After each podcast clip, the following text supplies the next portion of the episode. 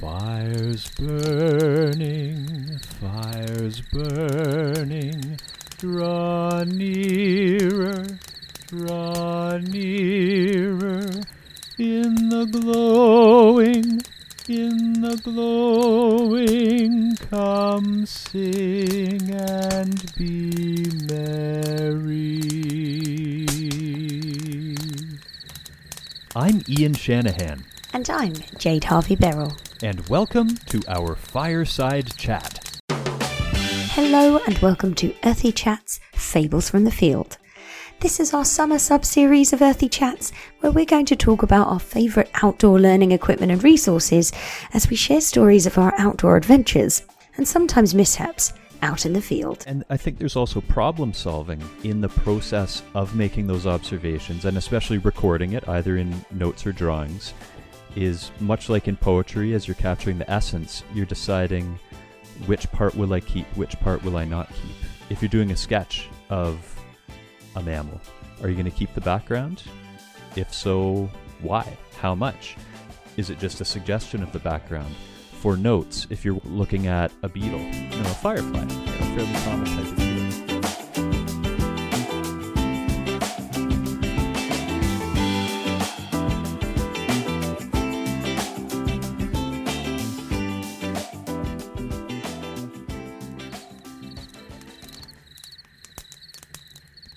So, I think everybody's been in that situation where somebody's asked you to draw something and you're, like, oh, I'm, I'm not a good artist. Well, I don't know if that's ever come out of your mouth, Ian, because you definitely are. Um, Oh, but I feel like my life, it's true. My life has been punctuated by moments of uh, feeling inadequate in my art skills. Uh, and my husband actually says, no, you, he calls it a youthful naivety to my, to my art, which means that I draw like a child. Uh, but one of the biggest things that I mean, I did a geography de- degree. All we did was go on field trips and and write in notebooks. The field notebook, the recording of the environment that you're in at a moment, is so integral to everybody that I know that does field work. Every scientist I know, every every ecologist, biologist. It's like at the very core of what they do, and it's just it's a special thing to have. Yeah, it's timeless, and I don't think it's going to go away because holding a pencil, holding a pencil pen, any kind of writing utensil is different from writing notes on a screen. And I know you can get writing utensils now that you can write onto a digital screen and it mimics the experience of writing and drawing. And and that's great. I mean that I'm not going to dump on digital tech. You know, we just did a podcast with talking with green teachers about mobile gaming. So, uh, you know, my mind is 100% open to all these things, but I still think we're going to see people using pencil and paper notebooks and being able to flip through the notes and see recordings of geological landforms or the insects that you found during a bioblitz. I, to me, like I think the aesthetic of a well-used field notebook is just incredible. Like I would go to a museum just to look at different field notebooks of like this is, you know, somebody's stream study. This is somebody who went on a glaciology trip. Like I would spend all day there.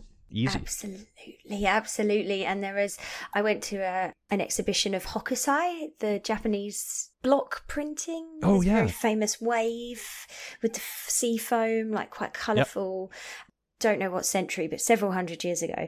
And everyone's drawn to these really big, colourful paintings. But I was drawn to this little glass case where they had a bunch of field notebooks from the artist of his sketches of waves and his sketches of trees, of the cherry blossom and other species uh, native to Japan. And everyone else is, yeah, really drawn by these very famous things. And I'm looking at these intricate, and that was all done with pen and ink. But I'm a pencil gal because Yeah. I'd spend a lot of the time with Rite in the Rain books, which, you know, as a brand goes, they're fantastic. And I also print on their paper if I have to give handouts and we're going to spend any Mhm. number of time outside. But yes, I was always told a pencil because you can erase and, and do things. But oh, the the feeling as well, like the nostalgia, the, the charm of a battered, like I have a, like a leather case that goes Yeah. around. So I just fill up loads of smaller, like Rite in the Rains, and it fits in this leather case. Actually, my sister in law made out of reclaimed leather, and it's got um a little grey owl on the front, like of, of other reclaimed leather stuck to it, and that's my that's my cover. But the joy. Oh gosh, I can't. I you have to speak because otherwise I'll just go off on a tangent for about twenty minutes about how how much I love field notebooks. The other thing about pencil, even compared to pen, is that it leaves an actual imprint. Like it, it's a three dimensional mark that it leaves on the page, which can show the history of notes. So if you're doing a sketch, for example, you know, maybe you're looking at a moose and you- you're sketching it feeding in a lake. And your first sketch, you're like, oh, I didn't quite get the proportions right. And you erase it and you redo the sketch, but the imprint of your initial sketch is still there. And I love the aesthetic of that. And I mean, I could go on now about field sketching, and I almost prefer artists' raw sketches from in the field to their finished works. I find, and this is, you know, not painting them all with the same brush, but the finished works don't seem to have the soul and life of those in the moment sketches even if the sketches are totally unfinished and if there's they're more of a suggestion as opposed to like every single strand of fur or feather uh-huh. oh now i could- now i'll let you talk because i could go on about field sketching I know we're about to nerd out hard. This episode was supposed to be 20 minutes, but in fact, it's 60 minutes of us waxing lyrical about people drawing. I mean, my favourite university professor, Dr. Simon Carr, although Jaap van der Meer is also good. I love you both. But anyway, Simon was a, he's a glaciologist, climatologist, and his field sketchbook was, oh gosh, I'd pay money for it. I'd pay more hmm. money than the art that, you know, exists out there. And they were so intricate. And I always used to look at them. I said, "Well, mine's never going to look like that because what we were drawing was was glacial, post glacial landforms, right, or mountainous regions." And on most of my field trips, because my geography degree, we I had a very glaciological department, so we spent a lot of time mm-hmm. looking at that. And he said, "Just just start." He said, "Just start with a with a, you know, sketch the the ridge line." and then fill in like oh okay there's that rather large shape of of that closer rock outcrop oh okay down here and on the flat there's like a little puddle like there's a pool okay just just get some outline on then you can start to think about it. And for me i love a label because i am a word person. Yep. so labeling the different things for me because again i didn't feel my art was up to scratch enabled me to give more to that. And I, I do get very frustrated and I at least have a very personal way of responding to the kids of all ages who come out with me and I, I try and do a sketch basically with every outdoor class I have. Whether it's a simple young class where they just find something interesting and draw a picture of it and it takes five minutes or i've had took a bunch of youth on a mountaineering trip and i was asking them to sketch the landscape that we were going to climb and basically looking for routes and using it as a sort of mapping geomorphological tool. I can't draw. I can't. I oh, I'm bad at art. I'm this. It just oh, it, it really breaks my heart because I actually I felt that too. But it's all beautiful because it's an expression of of what your eye is seeing and how your brain interprets it. There's no such thing as a bad drawing. There's no such thing as a as a poor artist obviously some people are very good at drawing things that look like what they are and i respect that but actually it's just getting something down on the page it's beautiful And it depends on who it's for. Like if it's your notes for your study and your reference, who cares what they look like? I mean, really, only you care what they look like, and that's totally fine.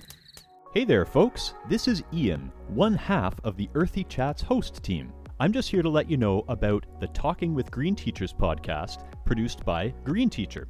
If you don't know who Green Teacher is, we are a nonprofit network of environmental educators all around the world. You can join this network for only $32 a year. That includes a subscription to our quarterly magazine, which has been running in North America since 1991. All proceeds go back into the organization to help us enhance environmental literacy among young learners. For more information, check out greenteacher.com. You can find Talking with Green Teachers wherever you get your podcasts. All of the resources featured in this podcast, plus many more, for students and educators alike, can be found online at the Outdoor Learning Store. Visit www.outdoorlearningstore.ca to view what's on offer. From waterproof notepads to binoculars and dip nets to sit pads, the store has you covered to take your learning outside. In addition, there are educator resource books to help you take your outdoor education to the highest level. That's www.outdoorlearningstore.ca. We're Canada's non-profit resource store. You mentioned about doing a drawing in five minutes. Putting those sorts of time limits can be a great exercise, both for note taking and sketching, or both at the same time, because it forces you to kind of cut through the clutter. I think this is maybe even especially useful with geology because it's easy to get overwhelmed by like every individual tree or flower or rock. You know, if you're like looking at a talus slope, it's like how many Mm-hmm. rocks are there? There's so many rocks, but it if it's like all right, you you only have 5 minutes to just capture either in words and or drawings what you see here. You're forced to not look at every rock in the talus slope and you're forced to look at the broader the ridges and the broader patterns. And from an art perspective, sometimes the limits you put on yourself, like little tasks that you give yourself, can be so valuable. Like I saw a TED talk once about a guy who had developed a, a shake. He had some sort of nerve damage in his drawing hand. And his doctor mm. told him, embrace the shake. That might even be the name of the TED talk. I forget the presenter's name, but he said, Yeah, you know what? That's cool. And then he came up with all kinds of other limits for these little tasks. And that opened up a whole world of opportunities. So, yeah, I mean, sitting and sketching for multiple hours has its value. But if you're out recording what you're seeing, you probably don't have four hours to stop at each spot. So, those little pockets of impressions of what you see are very special. And it's analog, you know, like you said, I'm I'm big into the digital thing. I'm so Yeah. pleased that we can communicate like this coast to coast, uh, basically, uh, using technology. I've always been in favour, but when I'm out there and I sit, especially for me, I don't know if the listeners can get an impression of the kind of human that I am, but I go at a million miles an hour and I never stop and I'm always I like to walk with purpose. So sometimes on if I'm on like a recreational hike or something, I spot the objective and I just race there and I have to remind myself to slow down, pay attention, enjoy the moment and even like you say if it's just 5 minutes to sit down and draw it, it captures more for me emotionally than taking a picture. Oh, yeah. and you know my field notebooks i mean i don't know if you even really describe it as such but i left like the uk in 2010 the end of 2010 and traveled basically for a decade uh, around the world before set, you know my settling in my beautiful place that i call home now but i have books and it's it's sketches of places I've been. It's also got, you know, I guess you'd call it more like a scrapbook, but it's got bus tickets and s- hmm bits of you've you know receipts from things I've done and postcards. But the most important bit in it is is the is the sketches that I've done. And when I lived in Norway above the Arctic Circle and oh gosh i've never seen such a diversity of like micro life in in the like low grushes and mosses and oh my goodness and the the fungi and so I just have drawings and drawings of, of, of different fungi and I look back at this book and it I, I am transported more than when I look at pictures of these landscapes, my excellent digital camera on my phone. It's mm-hmm. like, oh, I remember sitting in this like gorse bush. Oh, I don't know what it was. It was soft. Yeah. It was like sitting in a chair. And then there'd be like wild, like samberries or blueberries, their version, the uh, European version over there.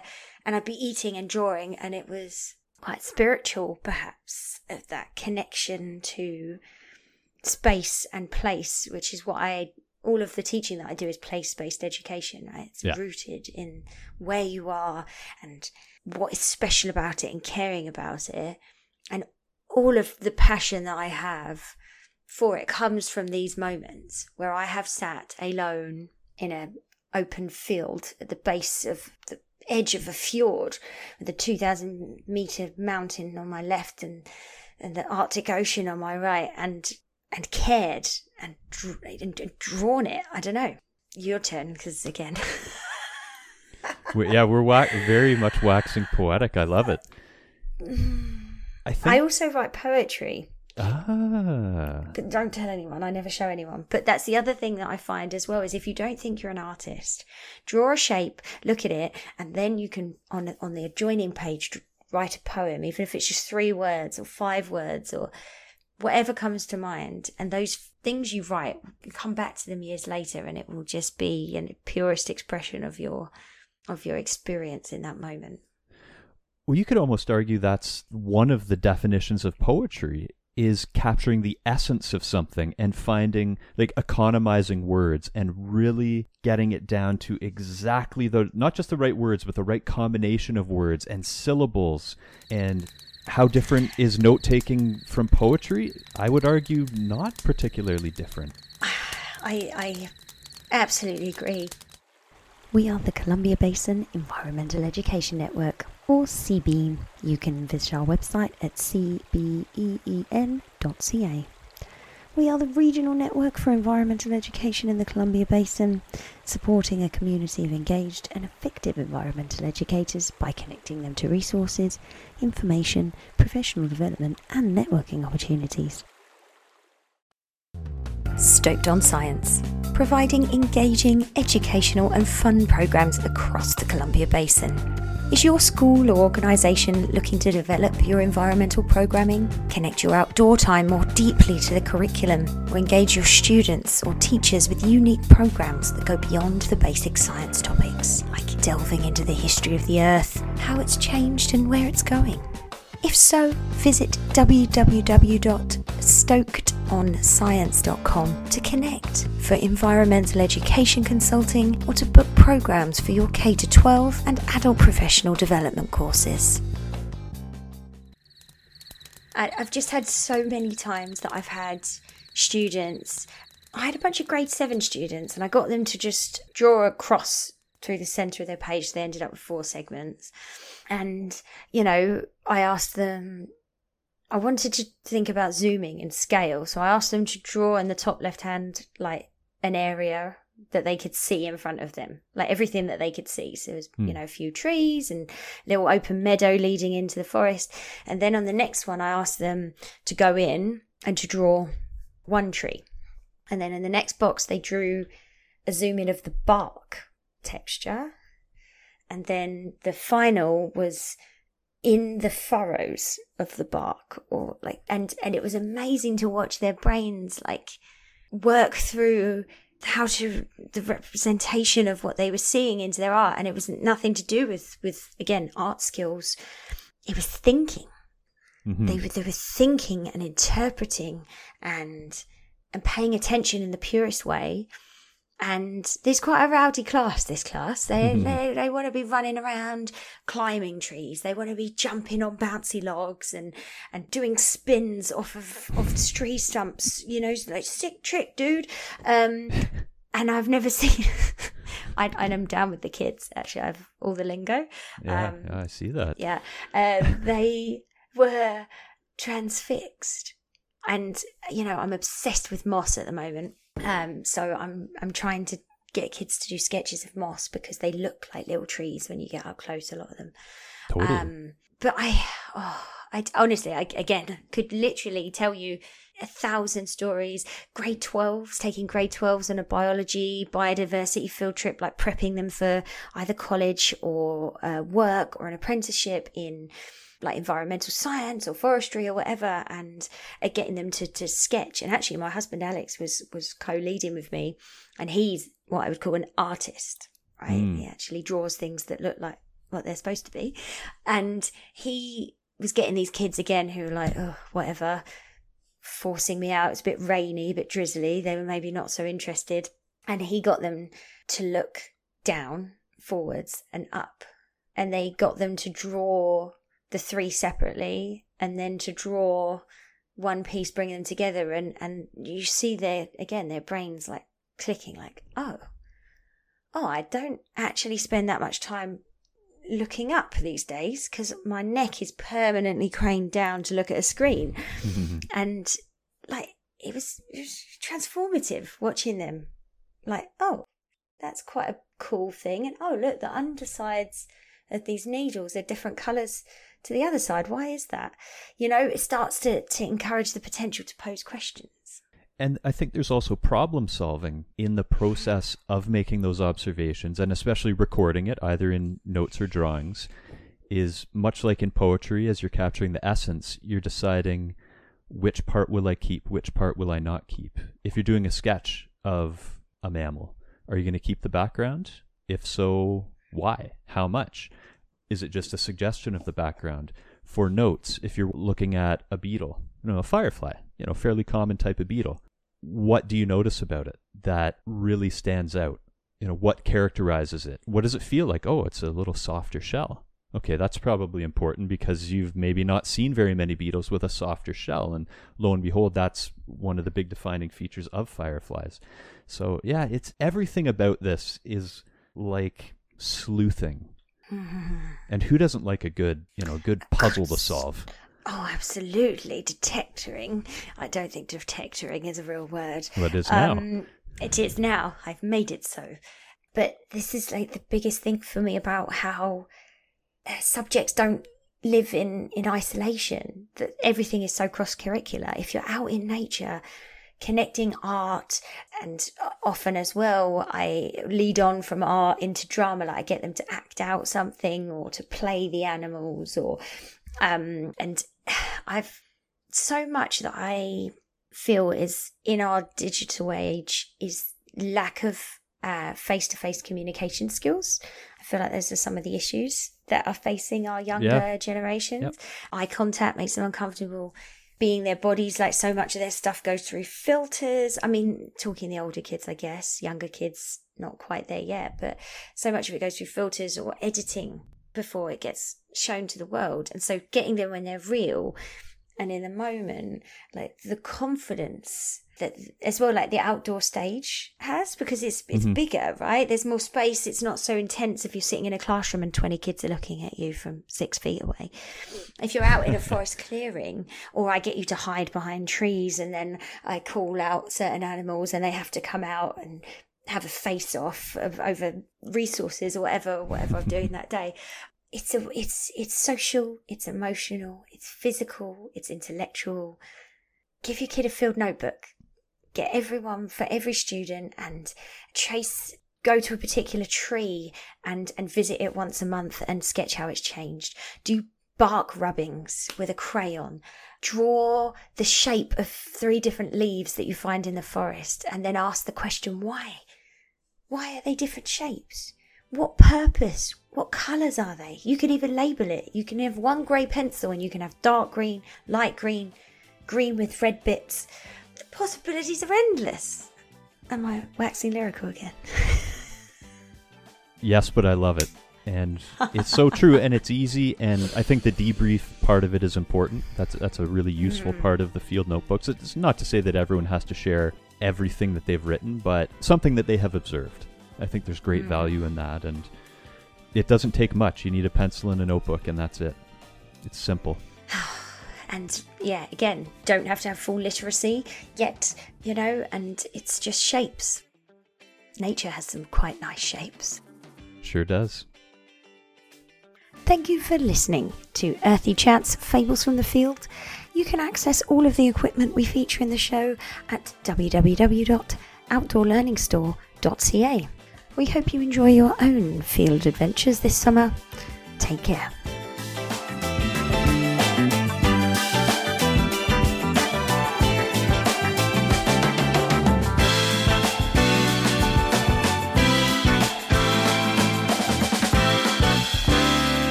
Told you the story about David Attenborough stole our Neanderthal bone. I no. went there with the university, and we were we were the paleontological part of our like paleoclimate reconstruction, which was actually the route that I focused in hmm afterwards. And um, we were going to see, we were looking at early hominians and we were going to see an actual like Neanderthal bone and, and, and some other bits of, of skeleton that they were found. And we were going into one of these private rooms and these private rooms are like, look like, you know, the libraries of your dreams with just tiny little shelves and drawers up to the ceiling, double height ceilings, all in like mahogany wood.